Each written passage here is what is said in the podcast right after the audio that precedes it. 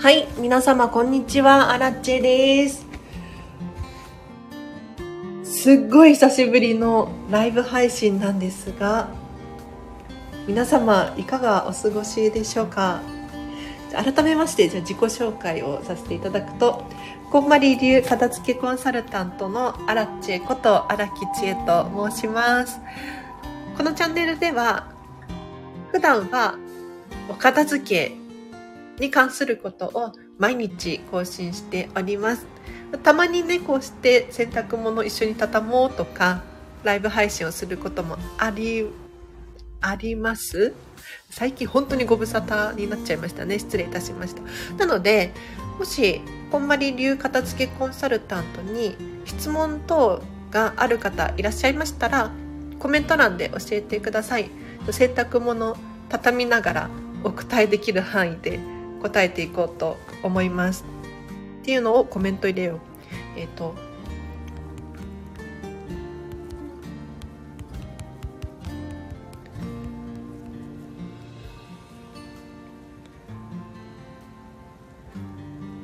今日もね、洗濯物が溜まっているんですよ。もう、これを畳まなければならないですね。私、妹と2人暮らしなんですが基本的に妹が洗濯物を回してくれるんですよ。ありがたいことに。私は洗濯物を畳む係で役割分担しております。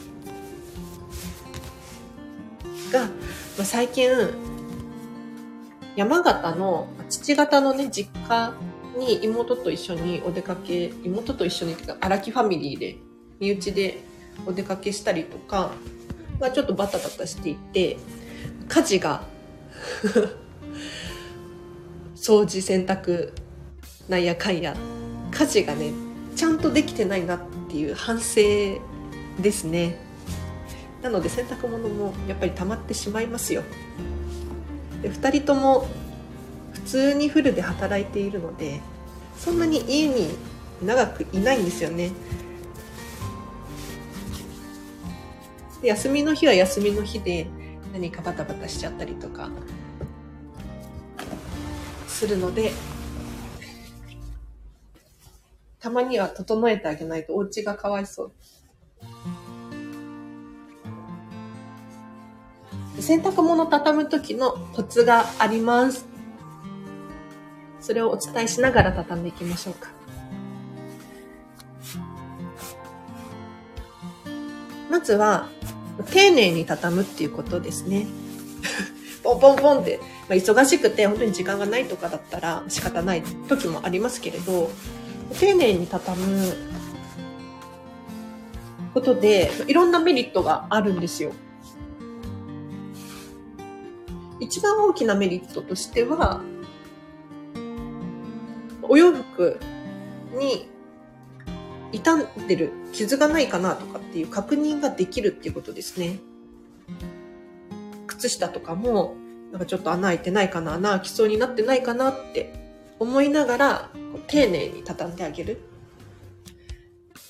で手でこう、シワを伸ばしながらアイロンがけをするイメージで畳んであげると、結構伸びるんですよ。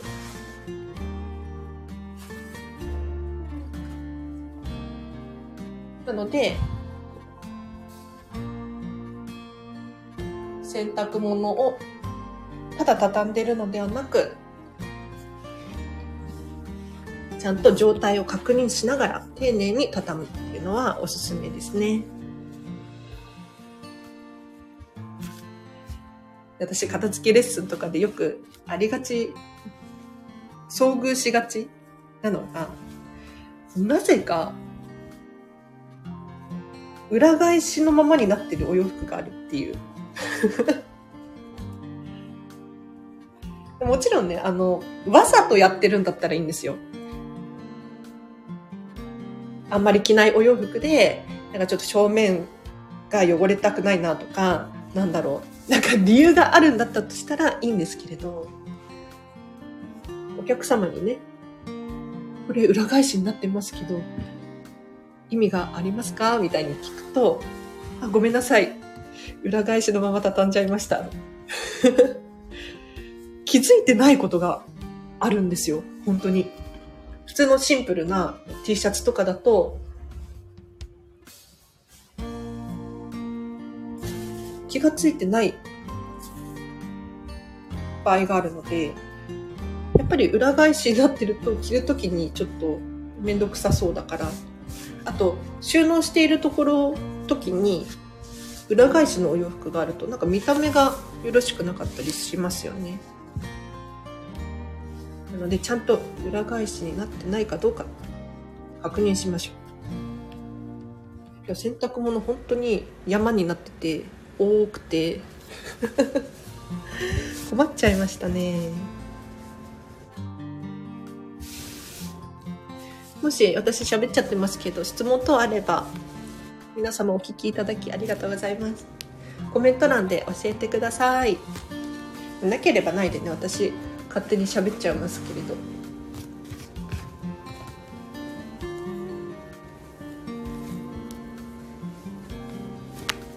皆様、お家での家事とか役割分担ってどのようにしてますか？これね、すごく重要なことなんですよ。もちろん一人暮らしだよっていう方はもう全部ねご自身でやるかまあ家事代行サービス頼むかくらいしか方法はないと思うんですけれど。家族がいてお子様もいてってなったらこう役割分担があると思うんです。でこここの時のポイントって何かっていうとこれこんまりさんが言ってたんですけれどお家の中の仕事、タスク、すべてまず書き出すんですって。めんどくさいと思いましたよね。めんどくさいですけど、全部書き出すんですよ。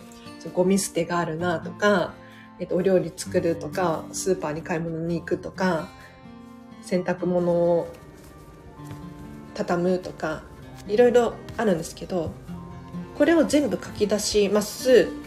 じゃあそのタスク誰がやってるのか。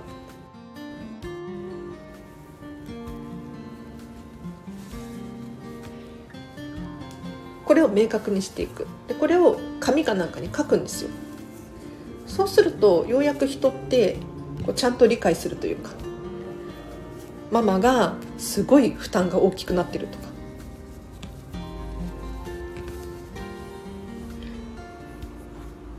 なのでちゃんと可視化してあげてそれを家族で共有して得意なものがある人。例えば掃除は得意だよとかお片付け得意だよっていう人はやはりそれを担当した方がいいし苦手なもの。お料理苦手だなっていうのを苦手な人が担当しちゃうとトレス溜まるんですよね。なのでそういったのも家族で話し合いながら役割分担をするのがいいです。だからうちの場合は多分妹洗濯物回すの好きなんでしょうね。わかんないけど。毎日回してる。いや、そりゃそうか。いや、でも私一人暮らしの時とか、人というかシェアハウス暮らしの時とか週に1回くらいしか洗濯を回してなかったんですよ。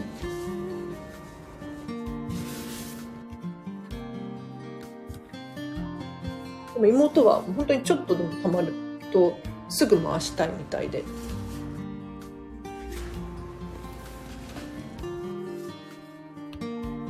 気づいてくれるのでありがたいですね。で、それを乾燥したら私が畳むっていう。ちなみにうちは乾燥機付きの洗濯機でございます。すごく便利ですよ。もうね、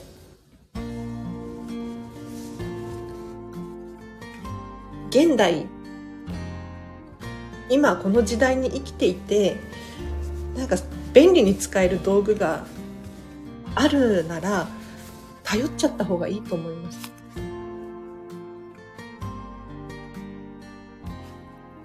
だって今時洗濯物を手で洗うなんていう人いないですよねもしかしたらいるかもしれないけれど、なんかよっぽどこだわりがある方以外は洗濯機を頼ってるんじゃないかなって思うわけですよ。なんでかって言ったら、便利だからですよね。で、こういったものをどんどん使うことで、自分のための時間っていうのが生まれるんじゃないですか。なんか嫌なことをしているよりも圧倒的にいいですよね。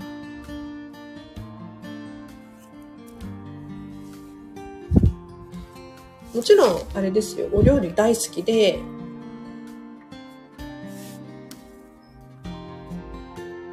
いろんなものを作って、いろんな人に食べさせてあげたいとかっていう人が、じゃあお料理時間かかるから、やめようとかっていうのはしないでほしいんですけれど、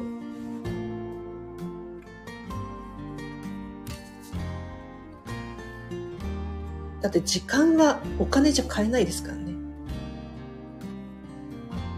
なので、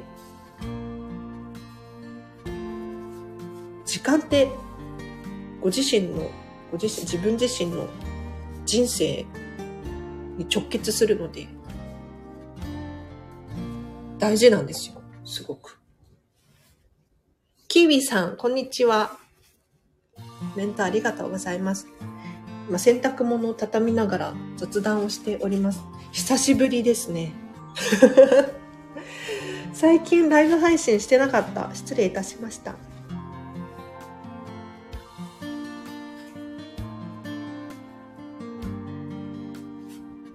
もし質問等あればコメント欄で片付けコンサルタントですので、お片付けの質問ね、ちょうどもう年末に向けてお片付けしたいなとかっていう方増えてるんじゃないかと思いますので、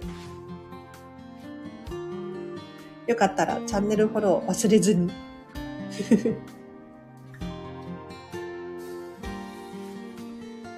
今、妹のテロテロの服と戦ってます。テロテロ系はね、畳めないんですよ。難しいんです。基本的にお洋服は畳めるんですけど、相性があって、畳むのに適したお洋服と、かけるのに適したお洋服。なので、こう、テロテロしているものとかは、なるべくかけてあげた方がいいですね。で、今畳んでるんですけど、テロテロ系の服を畳むときは、うまくいかないので、くるくるくるっと巻いてあげるといいですね。そうするとギュッとなって、引き出しにしまうときとかも収まりがいいです。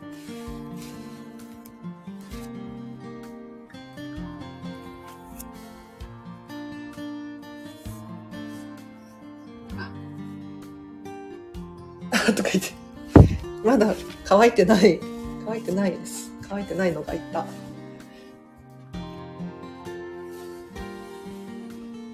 あ、でもこんなもんか。靴下、靴下。洗濯物ね。もうこれ家族が増えると多いじゃないですか。大変ですよね。本当に尊敬する。だってもう私、妹と二人で住んでて、洗濯物これしかないのに、溜まっちゃいますもんね。なぜか。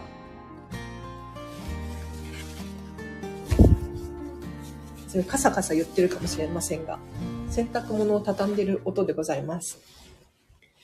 私も片付けながら聞きますね。キウィさんありがとうございます。なんかね、片付けがはかどると好評なんですよ。片付けパワーが出てるかな。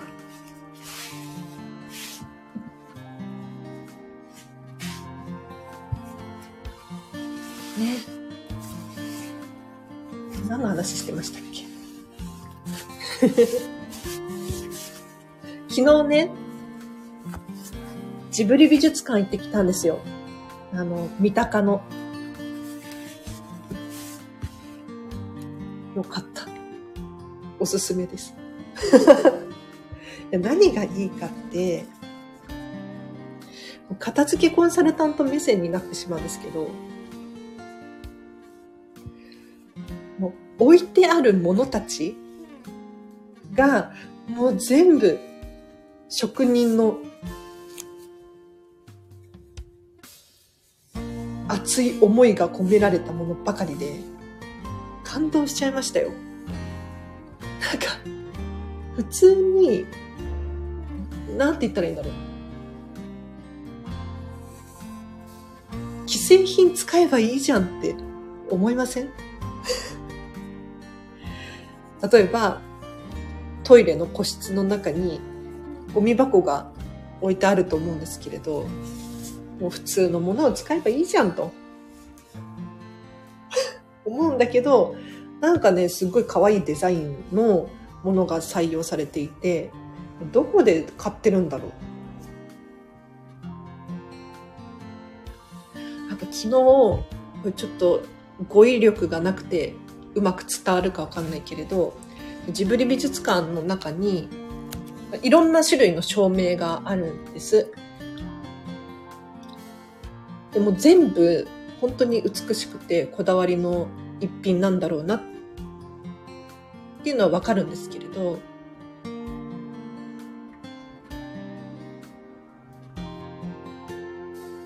本当にこれってもしかして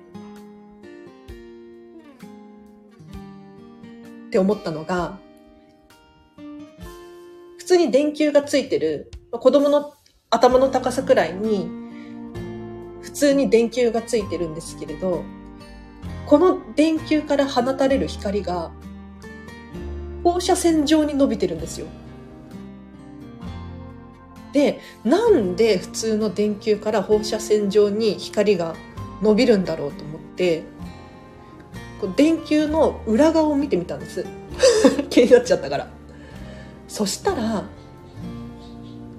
一見正面から見ると普通の電球が使われていると思ったんだけれど裏側見てみたら放射線状に筋が入ってるんですよ。で思わずねその場で私アマゾンで検索してみたんです。電球の裏側に放射線状に線が入ってるものが売られてるかどうか。見つけられなかったんですよ。っていうことは私の憶測でしかないんだけれど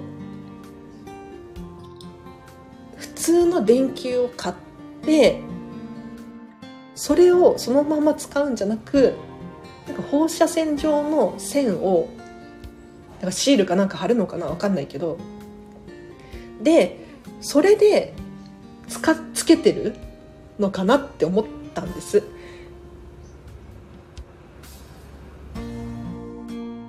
もし本当にそれがそうなのであればこの電球がもし切れた時にまたそうやって手を加えた電球を使うのかなっていう なんか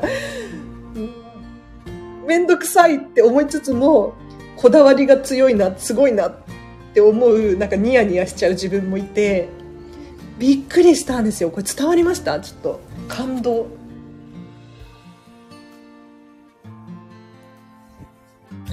靴下が片っぽ足りないんですけれど。靴下が片っぽ足りない。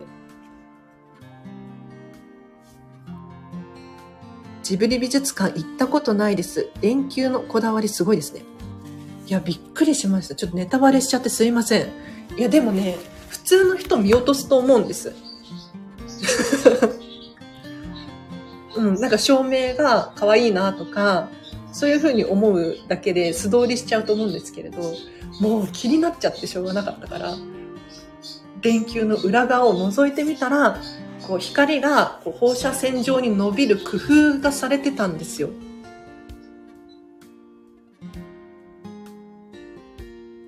え？って思いません？いや、ほん、あれ、売ってんのかな？どうなんだろうでもそういう電球見たことないですよね。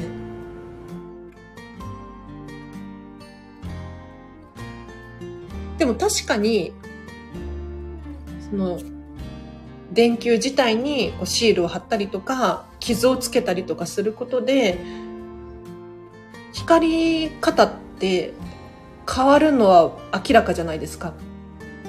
それってもしかして自宅でも誰でもできることなんだよななんて思うとなんかジブリ美術館に昨日行ってよかったなって。新しい発見でした。で今度ね最近ジブリ美術館にはまりすぎてて月1くらいで行こうと思ってるんですけど。だって入場料1000円なんだもん。これは行くしかないでしょ。ディズニーランドとかよりも全然あのー、気軽に行ける。で今度10月の末にですね私母方の実家が岐阜県にあるんですけれど岐阜県に行くことになっているのでちょっとそのついでにね確か名古屋にジブリパークありましたよね。愛知九博の跡地に最近ジブリパークっていうのができたんですけれどこれいけるんじゃないかなと思ってちょっとさっきちらっとチケットを見てみたら売り切れてる日もあるけど時間と日付を選ばなければけそうだったのでちょっとジブリパークも行ってみようかなと思います。すごい。やっぱね一流のものを見て実際に見て聞くだけじゃダメ。実際に見て体験するっていうことが本当にすごいなって最近思うんですよ。だってジブリもアカデミー賞を取っていたりとかで最近ディズニーにハマってますけどディズニーもすごいじゃないですか。あマリッペさんこんにちは。ようこそようこそ。ジブリパークも行ってみたいわ。行ってみたいですよね。なんかでもジブリパークさっきちらっとホームページ見てみたんですけれどちょっとねチケットの買い方とかなんか難しくて。なんて言ったらいいんだろう。ディズニーランドだったら、もう、チケット1種類しか売ってないじゃないですか。もう全部、全部込み込みの8000円とか9000円とかですよね。なんだけれど、ジブリパークは種類が多くて、ジブリの大倉庫の入場チケットは何時からいくらですとか。青春の丘のチケットは何時からいくらです？一日に複数を経験したいな体験したいなって思ったらちょっとこれは難しいなって思っちゃいましたね。ジブリパークの方がえっとねチケット代がジブリの大倉庫多分ここがメインだと思うんですけれどこれが2000円なんですよ。でジブリ美術館は三鷹のね美術館は入場料大人1000円なんですけれど2000円でも安いなって思いません？どういう仕組みになってるの？本当に。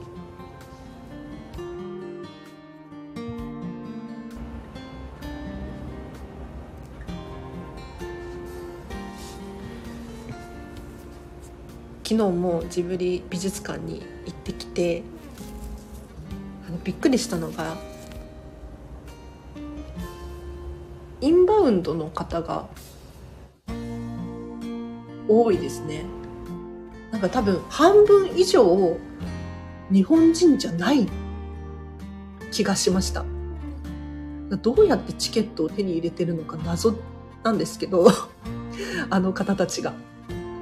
なんかね本当に飛び交う言語がたくさん英語だけじゃなくてそのフランス語スペイン語アジアも多いですね。中国語韓国語とか。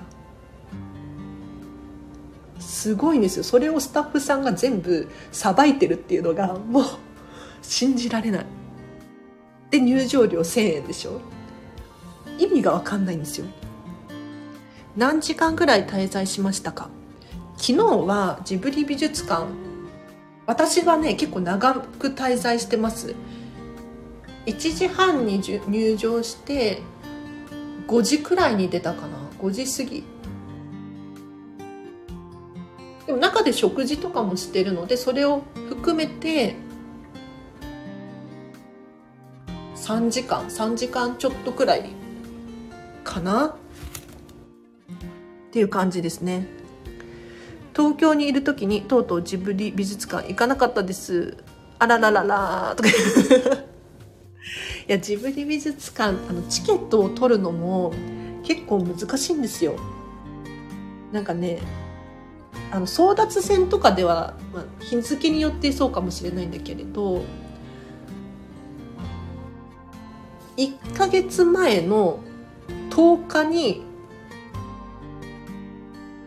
チケットが1ヶ月分ドンって出されるんですねでしかもキャンセルができないんですよ1000円だからまあいっかって思うんだけれどなんか家族で行くってなった時にじゃあお子様が熱出しちゃったとかだと結構困りますよね。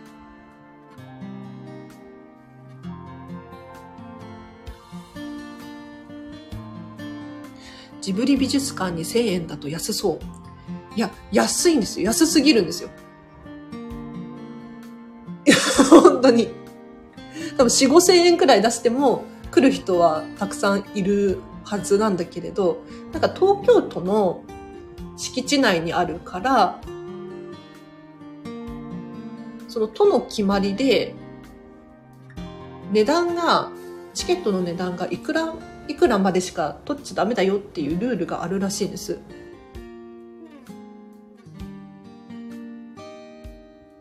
なので、安い。お得。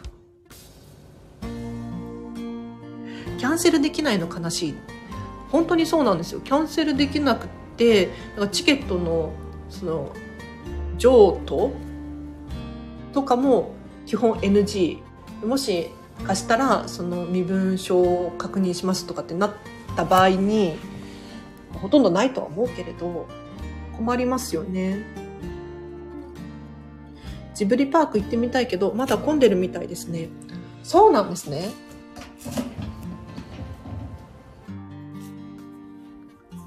愛知の長久手でしたっけ？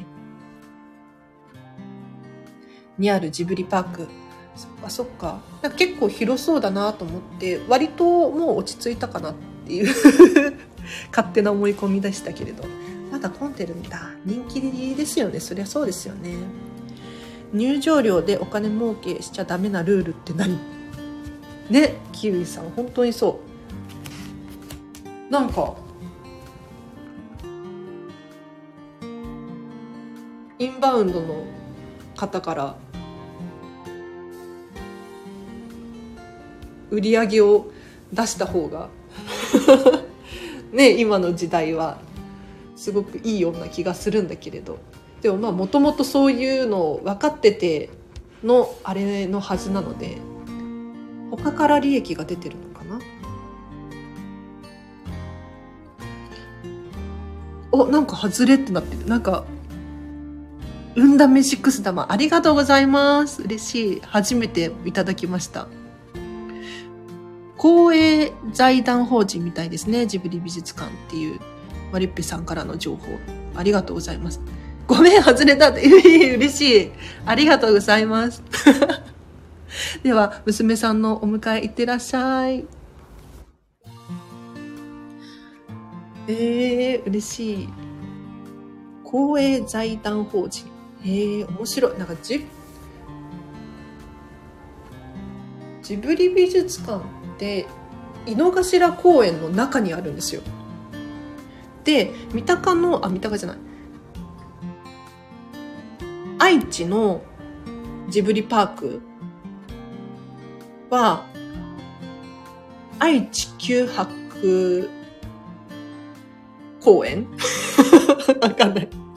もともと、なんか、愛知九博がやっていたところの跡地に、愛知県が所有する公園があるんですけれど、そこの中にあるんですよ。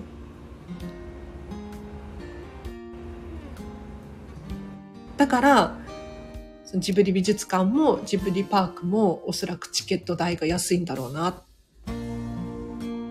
入場料の制限はそのためみたいです。なるほどね。でもそれで運営がうまくいってるんだったらありがたいし いいですよね。うん。愛知九博行きました。マリブさん行きました？学芸員仲間と言ってダメ出ししてました。ええー、私もね、実は愛知九博行ったんですよね。でも、覚えてないな。ほとんど記憶にないですね。うん。岐阜県にそのおじいちゃんおばあちゃんが住んでいるので名古屋経由で行くことが多いからで愛知とかは割と近い存在でよく行くんですよ今でもよく行くかななんだけれど愛知九博行ったなあんまり覚えてない 最初の期間は空いてたみたいですねえー、じゃあどんどん混んできてっていう感じだったんだ。そうなんですね。ということでジブリパークの予約を妹もね岐阜に行くとかって言ってたのでちょっと一緒にジブリパーク見て回りたいなっていう感じがあるので日付を今日の夜決めてチケットを買おうと思います。早くしないとね売り切れちゃうしキャンセルできないんだけれどこっちもキャンセルできないんですよ。時々アラチェさんの声が聞きたくなる。ありがとうございます。嬉しい。大阪からも名古屋は近鉄で行けるから行きやすいですあそうなんだ大阪の方は行ったことなかったな名古屋からでもそっか近鉄で行けるんだえーじゃあそっか、名古屋行くついでに大阪にピュッと足を伸ばすっていうことも可能なわけですね。ちょっとその頭がなかった、考えがなかったです。ありがとうございます。火の鳥という特急があります。えー、あじゃあその特急に乗ればあっという間に着く感じですか？あっという間？いいな。その手があった。じゃあ帰りは大阪からピュッと東京に帰ればいいですもんね。うんうん。なるほどね。ということで、洗濯物は無事か、畳み終わりまして、ちょっと一個だけ湿ってる子がいたので、これを外に出そうと思います。畳んだ洗濯物は私の分は基本的に私がしまって妹の分はもうこのまま放置。です。で今日はね洗濯物畳んでの感想は畳んでの感想。靴下が多いな。れはミニマリストとは言えないぞっていう物量123456 6足。ただうん。靴下多いな。靴下を手放すタイミングがわからないんですよ。最近。というのもあの無印良品さんで靴下を買うようになってから物持ちが良すぎて平気でね12年は履けちゃうんですよ。なんか洗えば洗うほど強度を増してる気がする。わかんないけどなんかその繊維がギュッギュッギュッってなって強度を増してる気がする。ただやっぱり靴下も夏物と冬物があるじゃないですか。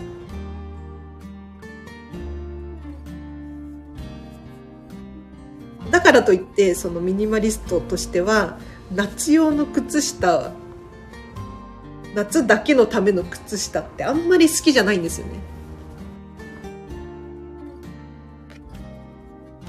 なので大体どっちもいけるだろうっていう靴下を買うんですけどちょっともう涼しくなってきて難しいですよね。運気的には長く使ってはいかんのでは。そうね。そうなのよ。だからもう本当にまだ使えるんだけど使おうと思えば自分のパッションっていうのかな。モチベーションなんて言うんだろう。気持ちの問題でもうさすがにっていうのは手放したりしますね。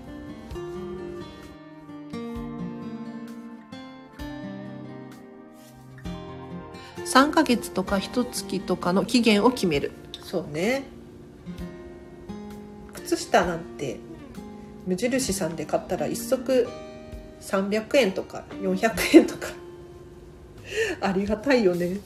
昔はもうちょっとなんか高い靴下1足1000円くらいのを買ってたりしたんですけどそう考えたらもう3ヶ月履いたらもう全然元取ってますよね。私は時々かゆさが変わるので種類を変えたりで。なるほど。タオルも同じですね。うん。そうタオルもねあの片付けレッスンの時とかに皆様どうしようみたいになってることが多いんですけれど価値観は人それぞれなんですが自分の気持ちを高めてくれるタオルでかつ物量がちょうどいいっていうこれですね。処分する時って洗ってから処分しますか？使ってから処分と思ってるとまたつい洗って引き出しに。なるほどね。あの私じゃこの話をして今日は終わりにしましょう。お洋服とかを捨てる際に洗うか履くか着るか。あくまで私の場合ですけれど私は洗ってから処分します。なんだろうね。本当に気持ちの問題でしかないんですけれどじゃこの靴下今日履いてるこの靴下もうちょっとそろそろ手放したいなって思ったら一回洗濯機に入れて洗濯して乾いて畳んでから袋に入れて、ゴミ袋に入れます。あ、あの、一旦、紙袋とか、可愛いビニール袋とかに入れてからゴミ袋に入れたいんですよ。これはただの気持ちの問題でしかないんだけれどなんか今までね頑張ってくれたお洋服靴下をなんか使ったままの状態でこう汗とかがついてる状態でポイって捨てるのはなんかかわいそうに感じちゃって。一旦洗います。塩して中に入れます。常にっていうことなんですが塩はね私はあんまりしないかもしれないです。洗ったらもう十分かなって思いますね。で洗えないもので手放す時は塩をかけることもあるかもしれない。塩をかけたりお酒をかける服とかすることもあるかもしれないんですがあくまで本当に気持ちの問題です。あの自分が納得いくかどうか。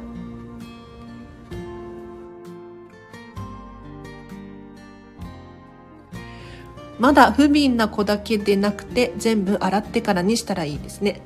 そう。なんだろう。洗ってあげたい気持ちがある。洗ってきれいにしてからお別れをする。